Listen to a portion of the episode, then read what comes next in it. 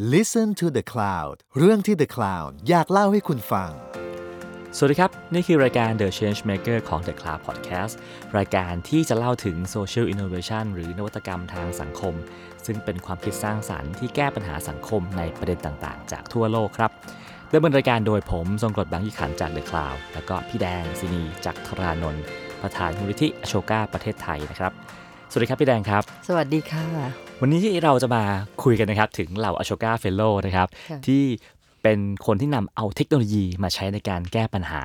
ซึ่งสนุกมากนะฮะวันนี้จะมีตั้งแต่คนผู้หญิงที่แก้ปัญหาเรื่องการถูกล่วงละเมิดทางเพศถูกลวนลามนะฮะโดยการทำแอปไปจนถึงแฮกเกอร์ฮะนักกลุ่มเหล่าแฮกเกอร์ไปถึงคนทำเกมออนไลน์ แล้วก็เคสที่ผมว่าสนุกมากคือ คนที่แก้ปัญหา involution นะฮะ involution ซึ่งคำนี้แบบเฮ้ยมันคืออะไร เดี๋ยวไปฟังกันนะครับ อะเริ่มต้นเคสแรกกันเลยครับพี่แดงครับ โอเคค่ะ ก็เราพูดถึงเรื่องการแก้ไขปัญหาสังคมมาเยอะนะคะ แล้วก็ถ้าคนที่ฟังแล้วคิดว่าคนพวกเนี้ยก็คือคนที่เรียกว่าเป็น NGO ทำงานอยู่กับชุมชน แล้วเป็นคนที่อาจจะเอ่อไม่ได้สนใจเรื่องเทคโนโลยีเนี่ยครับไม่ใช่นะคะ ปัจจุบันนี้เนี่ยมีคนรุ่นใหม่จำนวนมากที่ลุกขึ้นมาใช้ความสามารถด้านเทคโนโลยีแล้วก็เอ่อใช้แนวคิดใหม่ๆเนี่ยมาแก้ไขปัญหาสังคมนะคะ คนแรกเนี่ยเอ่อที่รู้สึกน่าสนใจและประทับใจเป็นพิเศษนี่เป็นสุภาพสตรีครับอายุก็ยังไม่เยอะนะคะ 30 ต้นๆ ชื่อ Emily May เป็นคนอเมริกัน เอ่อเธอใช้มือถือนะคะแล้วก็แอปพลิเคชัน รวมทั้งเอ่อมันคงต้องใช้ภาษาอังกฤษ เขาเรียกว่าอะไร Open Source Technology นะคะ ก็คือทั้งโซเชียลมีเดียแล้วก็แพลตฟอร์มอะไรต่าง ๆ เนี่ยช่วยเอ่อเด็กผู้หญิงเริ่มจากโรงเรียนก่อนครับที่ถูกลวนลามทางเพศนะครัคะบไม่ว่าจะด้วยการกระทำโดยตรงหรือว่าด้วยคำพูดนะคะ ซึ่งในเอ่อบ้านเราก็มีครับนะคะรุนแรงแล้วก็อ่า ไปจนกระทั่งถึงในที่สาธารณะอืมอ่าอันนี้เนี่ยเป็นความทุกข์ทรมานนะคะของผู้หญิงอ่าทุกวัยจริง ๆ เคยได้ยินว่าแม้แต่ผู้สูงอายุบางบางรายก็โดนอ่าที่บอกว่ามันทุกข์ทรมานก็คือเหยื่อเนี่ยหรือผู้ถูกกระทำเนี่ยมักไม่กล้าอืมนะคะเล่าให้ไก่ฟังเพราะมันอายครับแล้วก็รู้สึกอ่า ตกต่ำแต่ว่าพวกนี้มันจะเป็นความรู้สึกฝังใจนะคะ โดยเฉพาะในกรณีที่อ่าอ่ารุนแรงไปถึงเรื่องเรื่องการถูกอ่าอ่าข่มขืนหรือครับอะไรนั้น ทีนี้วิธีการของเขาเนี่ยเอ่อก็คือที่บอกว่าใช้มือถือกับโซเชียลมีเดียเนี่ยเขาออกแบบนะคะ โปรแกรมที่เรียกว่า Hola Back Ola เนี่ยมาจากภาษาฝรั่งเศส Ola ก็คือ Hello นั่นเองนะคะ ให้เหยื่อเนี่ยสามารถที่จะ ถ่ายภาพแล้วก็แชร์เรื่องราวของผู้ถูกผู้กระทำนะคะครับไม่ใช่ของตัวเองครับเพราะถ้าเป็นของตัวเองเนี่ย มันจะไม่มีใครกล้าทำเหมือนถูกกระทำซ้ำอีกรอบหนึ่งใช่ถูกกระทำซ้ำอีกรอบหนึ่งในเวลาที่เป็นจริงที่เรียกว่า real time ครับนะคะเขาใช้เทคโนโลยีใน real time แล้วก็ด้วยการเอ่อแชร์เรื่องพวกนี้เนี่ยมันทำให้เอ่อเขารู้สึกปลอดภัย เพราะเขาไม่ต้องเปิดเผยตัวเองนะคะ ไปสู่กลุ่ม ซึ่งเขาสร้างเป็นเครือข่ายทั้งในโรงเรียนแล้วก็ในชุมชนเนี่ยให้ตอบสนองโดยการแชร์ต่อ แล้วก็ไปทำงานกับอ่าหน่วยงานอ่ารัฐนะคะที่ดูแลเรื่องนี้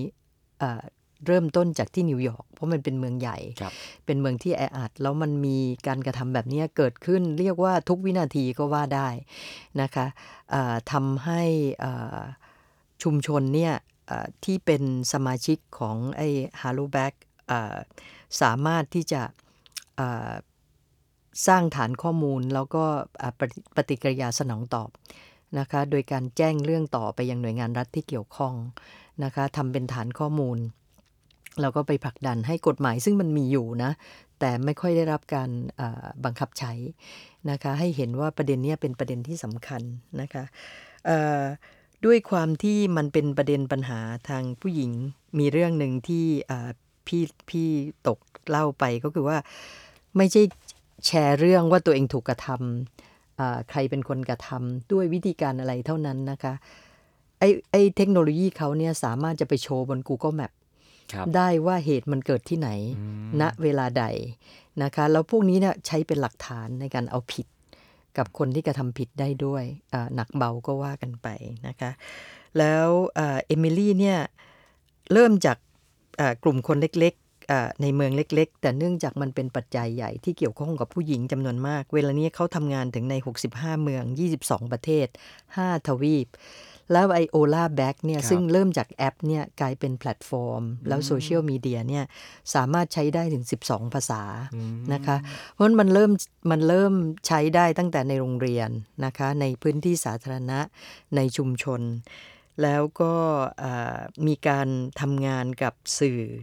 นะคะเขาได้รับการอ่าสัมภาษณ์แล้วก็พูดถึงใน People Magazine ครับซึ่งเป็น magazine ที่ใหญ่ใน The New York Times นะคะอ่ารวมกระทั่งถึง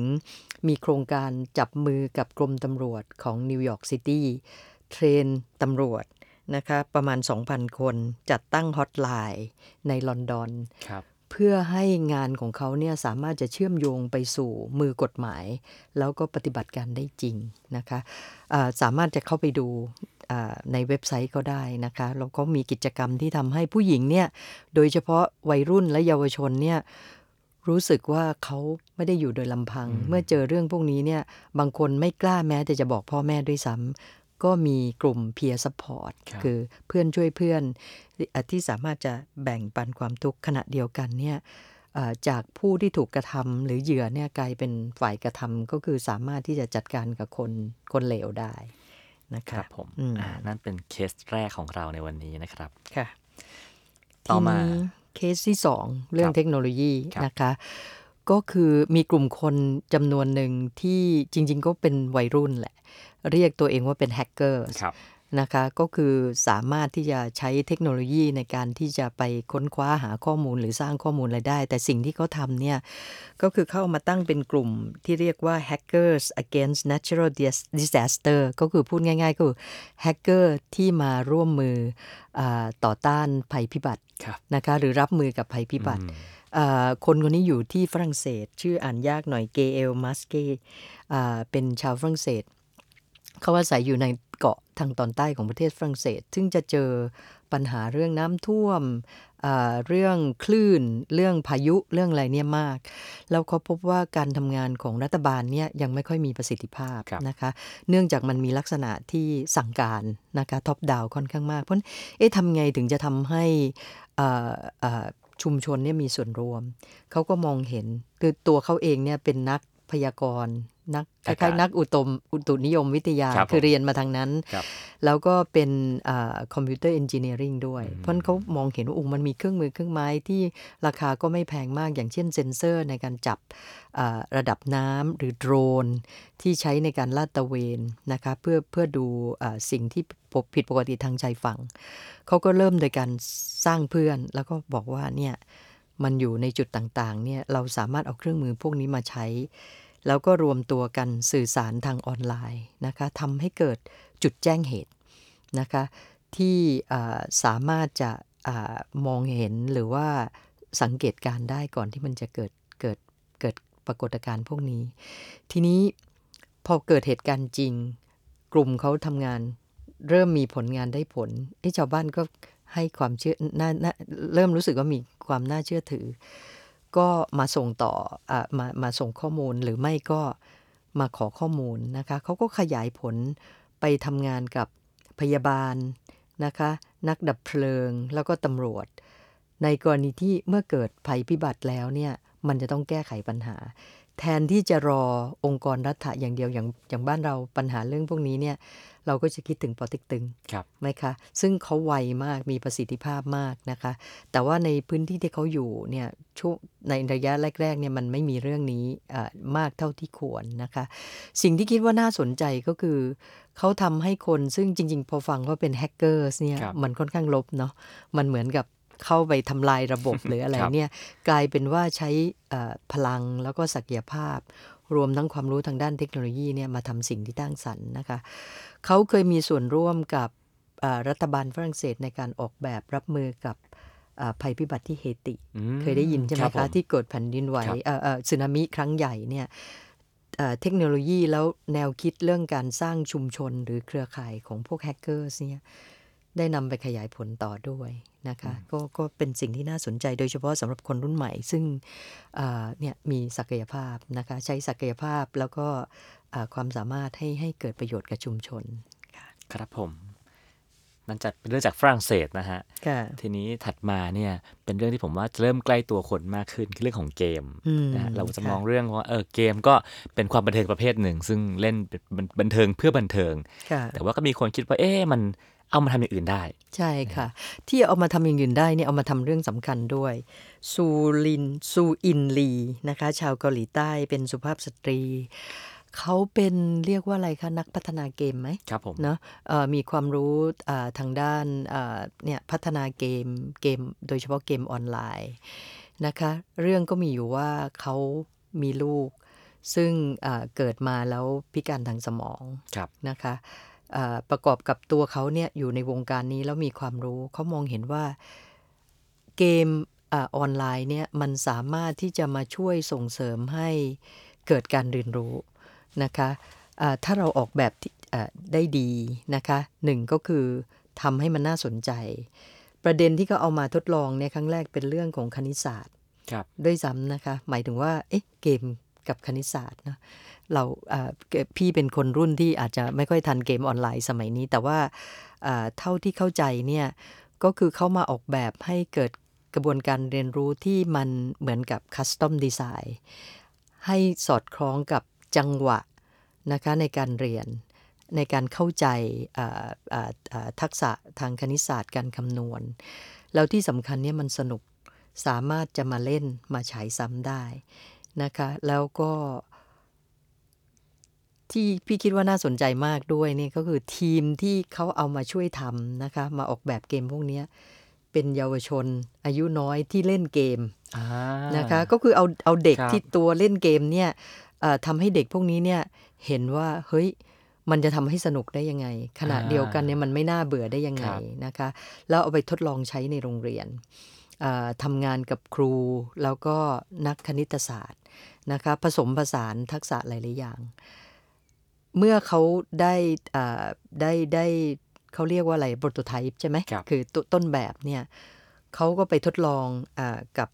ขายกับเอ่อขายหรือว่า ปรึกษากับบริษัทพัฒนาเกมชั้นนำที่ชื่อว่า NS Soft นะคะของเกาหลีซึ่งใหญ่มาก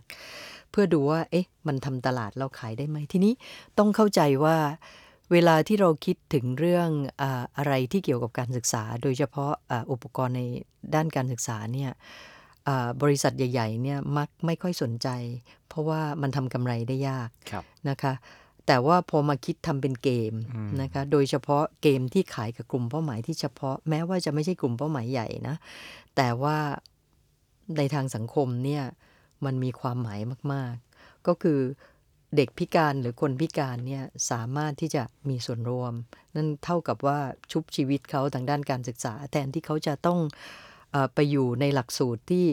ถูกออกแบบเฉพาะนึกภาพออกไหมคะครับอ่าให้ดูซ้ำๆซากๆ อะไรอย่างเงี้ยเนี่ยซูอินลีเนี่ยเปลี่ยนแนวความคิดนี้ใหม่หมดเลย เขาสร้างแพลตฟอร์มที่เรียกว่า e n n u m a นะคะ แล้วก็พวกแอปพลิเคชัน แล้วก็ซอฟต์แวร์ต่างๆ เหล่านี้เนี่ยทำให้งานของเขาเนี่ยขยายผลไม่ใช่อยู่เฉพาะในเกาหลีนะเกาหลีนี่ก็เป็นประเทศที่พัฒนาครับแล้ว แต่ก่อนหน้านั้นเขาก็คล้ายๆประเทศไทยอะเขาก็ด้อยพัฒนาเหมือนกันครับ ขยายไปแอฟริกาอืมไปประเทศแทนซาเนียครับนะคะไปส่งเสริมให้ซีกโลกนั้นเนี่ยเข้าถึง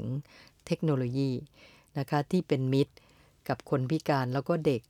อ่าแอฟริกันซึ่งแน่นอนด้อยโอกาสกว่าประเทศที่พัฒนาแล้วแบบเกาหลีแน่นอน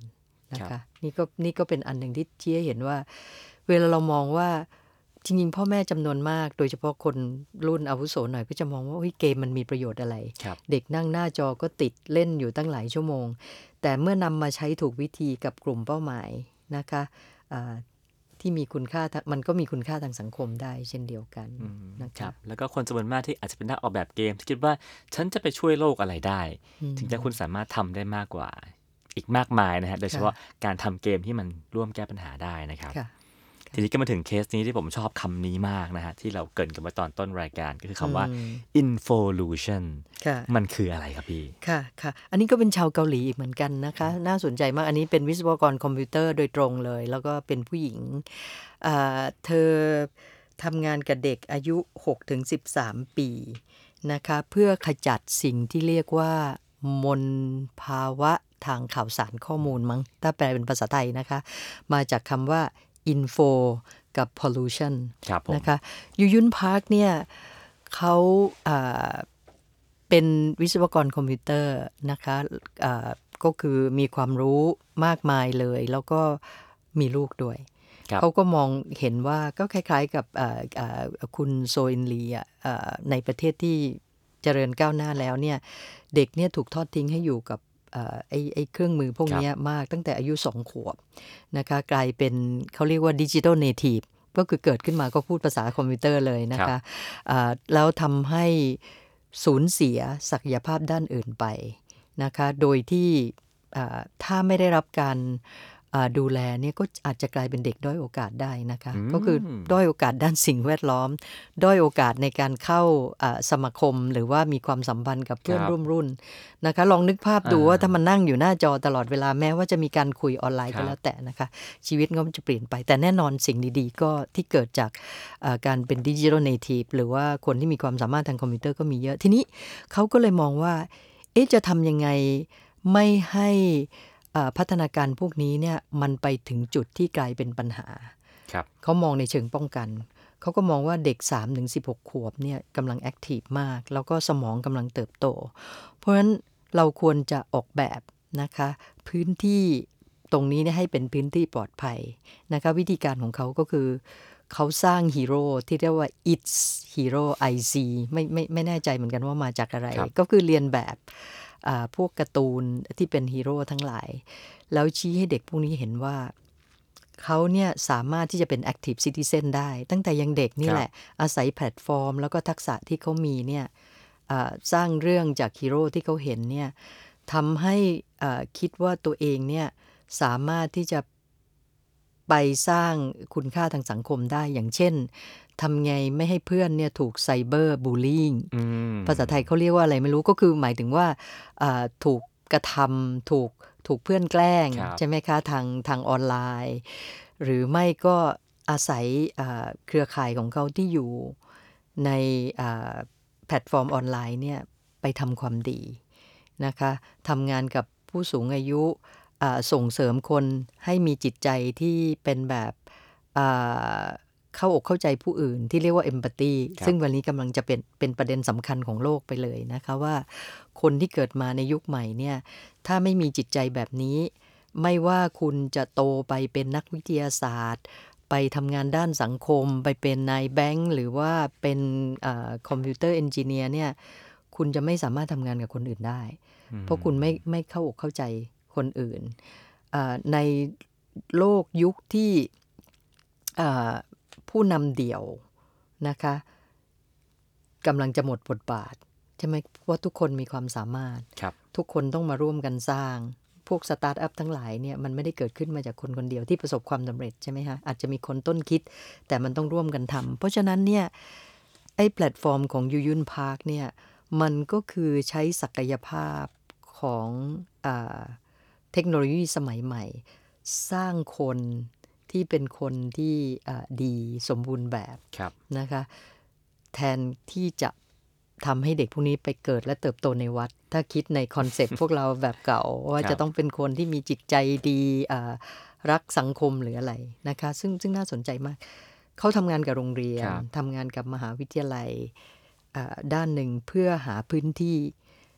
หรือกลุ่มเป้าหมายที่ใช่3-6 ปีมันก็ยังต้องอยู่ในโรงเรียน ขณะเดียวกันเนี่ย ก็มาทำงานกับพวก graphic designer นะคะ เทคโนโลยีด้านคอมพิวเตอร์ เพื่อทำให้หลักสูตรของเขา หรือไอ้ตัวกิจกรรมเนี่ยครับมันน่าสนใจมีสีสันนะคะ จับต้องได้ทำงานกับเด็กนะคะ ซึ่งเป็นกลุ่มเป้าหมายโดยตรง แล้วมีทักษะตรงนี้เรื่องเพื่อฟังเสียงของเด็ก ว่าเฮ้ยอะไรที่เมื่อส่งต่อเข้าไปแล้วเนี่ย เด็กจะรับไม่ได้มาจากความคิดของเขาเอง เพียงลำพังครับอันนี้อันนี้เป็นเรื่องแนวคิดเรื่องวิธีการทำงานด้วยนะคะ ที่น่าสนใจเขาคือก็ได้รับคือเป็นการแก้อ่ปัญหาออนไลน์แบบออฟไลน์ถูกไหมฮะเอาเด็กทั้งมาออนทำไลกิน์จและกรรมออฟไลน์ครับค่ะ ทั้งออนไลน์และออฟไลน์ครับก็คือสร้างชุมชนไปด้วยนะคะทำงานกับเด็กที่เป็นกลุ่มเป้าหมายด้วย แล้วก็ไปขยายผลกับเด็กอีกเป็นจำนวนมากครับนะคะทำให้ได้รับการยอมรับ เขาทำงานกับรัฐบาลหลายแห่งนะคะ ทั้งในเอ่อแคนาดา ในเอ่ออเมริกาแล้วก็ในเอ่อภูมิภาคเอเชียด้วยเหมือนกันค่ะครับผม ทีนี้พอฟังกันมา 3 เคส แล้วเราอาจจะรู้สึกว่า เอ๊ะเมืองไทยเราไม่เห็นมีเคสไฮเทคไฮเทคอะไรแบบนี้เลย เราจะสู้เขาได้ไหมเออพี่แดงมีเคสเมืองไทยมาเล่าบ้างไหมครับ ค่ะ จริง ๆ แล้วมีนะคะคนที่เก่งด้านเทคโนโลยีในบ้านเราก็มีไม่น้อยทีเดียวอ่าเคสที่จะเล่าเนี่ยเป็นเคสที่จริง ๆ หลายคนถ้าสนใจนะคะ โดยเฉพาะคนที่อ่าขับรถบนท้องถนนเนี่ยจะเห็นอยู่บ่อยๆ ก็คืออาศูนย์ข้อมูลคนหาย แล้วก็อ่าการป้องกันการค้ามนุษย์ หรือถ้าจะพูดให้ชัดองค์กรที่ทำเรื่องนี้ชื่อกระจกเงาครับมูลนิธิกระจกเงาครับนะคะ โอเคอาวิธีการของเขาก็คือเขาใช้โซเชียลมีเดียในการสร้างการมีส่วนร่วมของคนในการอ่ารายงานเรื่องคนหายครับคนหายนี่คือเด็กหายถูกลักพาตัวนะคะ หรือผู้ใหญ่คนแก่ที่หลงลืม ล่าสุดนี้เขาจับมือกับ True ครับวิชั่นสร้าง wristband อืมนะคะที่สามารถจะให้ผู้สูงอายุใส่ แล้วก็อ่า มีศูนย์ตรงกลางแจ้งข้อมูลอ่าสูญหายนะคะ แนวคิดก็คือว่าใช้เทคโนโลยีเนี่ยให้เป็นประโยชน์ครับนะคะในการรวบรวมข้อมูล แล้วก็ทำงานกับอ่ากรมอ่าตำรวจสำนักงานตำรวจแห่งชาติอ่าเพื่อที่ทำให้การติดตามเนี่ยมันมีประสิทธิภาพมากขึ้นอ่าวิธีการของเขาที่น่าสนใจมาก ๆ เลยก็คือว่ามีครั้งหนึ่งเขาใช้รูปเด็กที่หายเนี่ยอ่า ไปประกบคู่กับดาราที่หน้าคล้ายกันอืมนะคะทำให้คนให้ความสำคัญครับงานของกระจกเงาอันนี้เนี่ยต้นทุนสำคัญเนี่ยก็คือสร้างการมีส่วนร่วมของคนที่ใช้โซเชียลมีเดียในการรายงานว่าพบผู้คนที่สูญหายที่ไหน แล้วก็มีคนเข้ามามีส่วนร่วมยอมให้เอารถเนี่ยเอ่อฟรีไปตาม หรือเป็นอาสาสมัครช่วยรายงานข่าวอะไรเงี้ยเป็นต้น ครับผมนะคะ อันนี้ก็ใช้เทคโนโลยีเยอะมากอืมนะคะ ทั้งเอ่อ ในงานรายงานแล้วก็ในการเก็บข้อมูลค่ะ ครับผมก็แปลว่าในเมืองไทยเราก็มีเช่นเดียวกัน มีค่ะ มีค่ะ แล้วก็ทำได้ดีด้วยค่ะ ครับผม พี่แดงมองว่าจุดร่วมกันของเคสทั้งหมดที่เล่ามาในวันเนี้ยเขาคืออะไรบ้างครับ จุดร่วมกันอันที่หนึ่งเนี่ยก็คือมองเห็นว่าอ่าการนำเทคโนโลยีมาใช้ครับนี่เราพูดเรื่องเทคโนโลยีเปลี่ยนโลคกรับใช่ไหมคะ มันสามารถที่จะสร้างประโยชน์ให้กับสังคมในวงกว้างอืม โดยใช้ต้นทุนไม่มาก แต่ใช้ต้นทุนมนุษย์นะคะก็คือคนในชุมชนเนี่ยมีส่วนร่วมอ่าใช้ทรัพยากรของตัวเองเออรายของอาโล Hollaback ใช่ไหมคะเอมิลี่อ่าอ่าเอมิลี่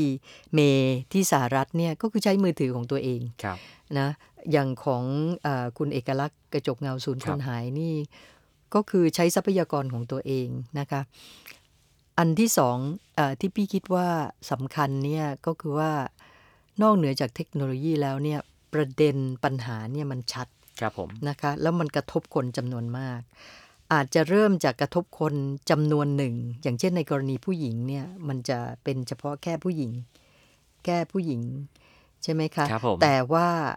เมื่อมันขยายผลแล้วเนี่ยโอ้ มันสร้างการมีส่วนร่วมได้อีกมากมายเลยนะคะ แล้วก็ทำให้ประเด็นนี้เนี่ยกลายเป็นประเด็นที่คนได้รับความสนใจ ให้ความสำคัญ พอให้ความสำคัญให้ความสนใจ คนที่เป็นผู้กระทำเนี่ยมันก็ลดลงนะคะ อันที่สามที่พี่คิดว่าเป็นเรื่องที่สำคัญด้วยเนี่ยก็คือว่าเมื่อ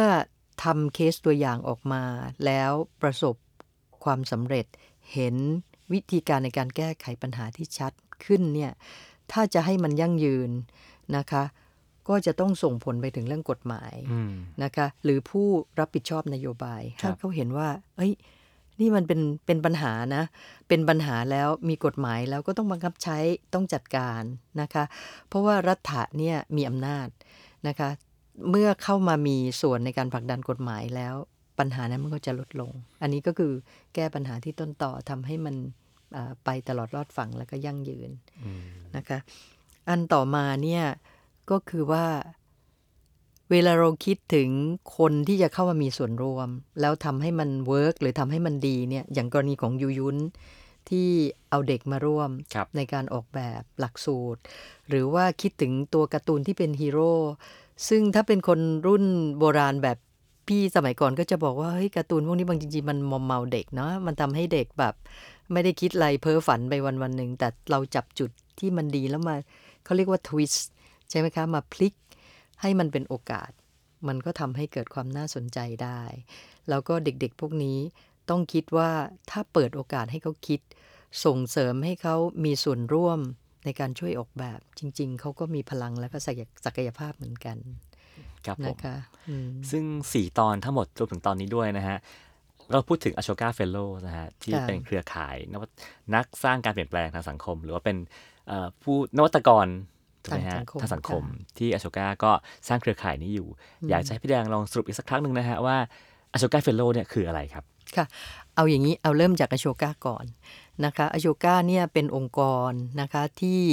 อ่าสร้างเครือข่ายของอโชกาเฟลโลครับหรือผม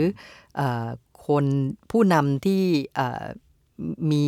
นวสร้างนวัตกรรมสังคม มาแก้ไขปัญหาสังคม คิดค้นวิธีการใหม่ ๆ มาแก้ไขปัญหาสังคม มันเกิดจากความเชื่อที่ว่าโลกเราเนี่ยมันมีปัญหาที่ซับซ้อนนะคะแล้วก็มากมาย เพราะฉะนั้นเราต้องการคนที่เป็นผู้นำที่เข้มแข็ง ที่มีลักษณะเอ่อมีความคิดสร้างสรรค์แล้วที่สำคัญคือกัดไม่ปล่อยอืมนะรัคะบเข้ามาช่วยรัฐะในการแก้ปัญหาทำให้ปัญหาเนี่ยมันหมดไปเร็วขึ้นนะคะมันหน้าที่ของอโชก้าก็คือไปค้นหาคนพวกนี้ มีอยู่ทุกที่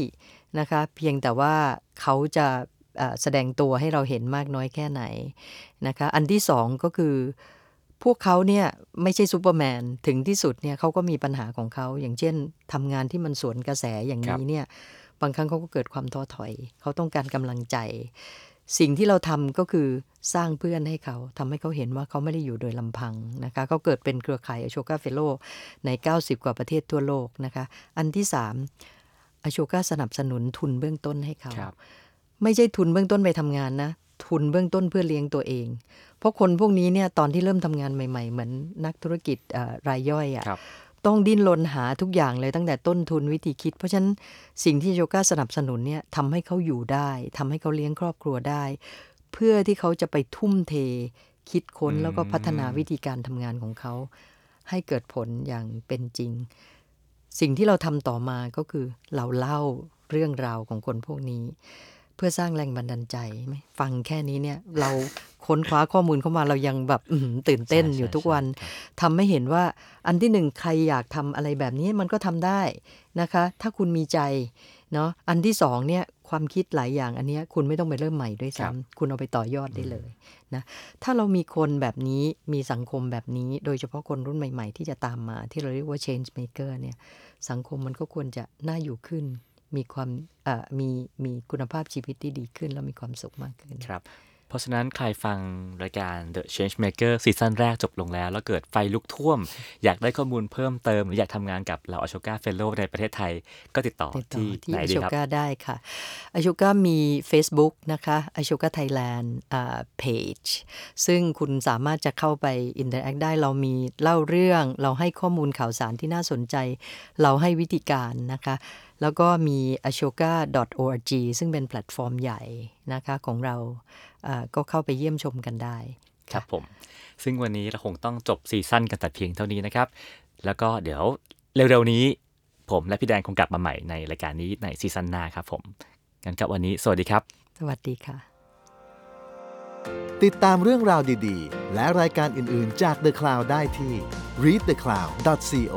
หรือแอปพลิเคชันสำหรับฟังพอดแคสต์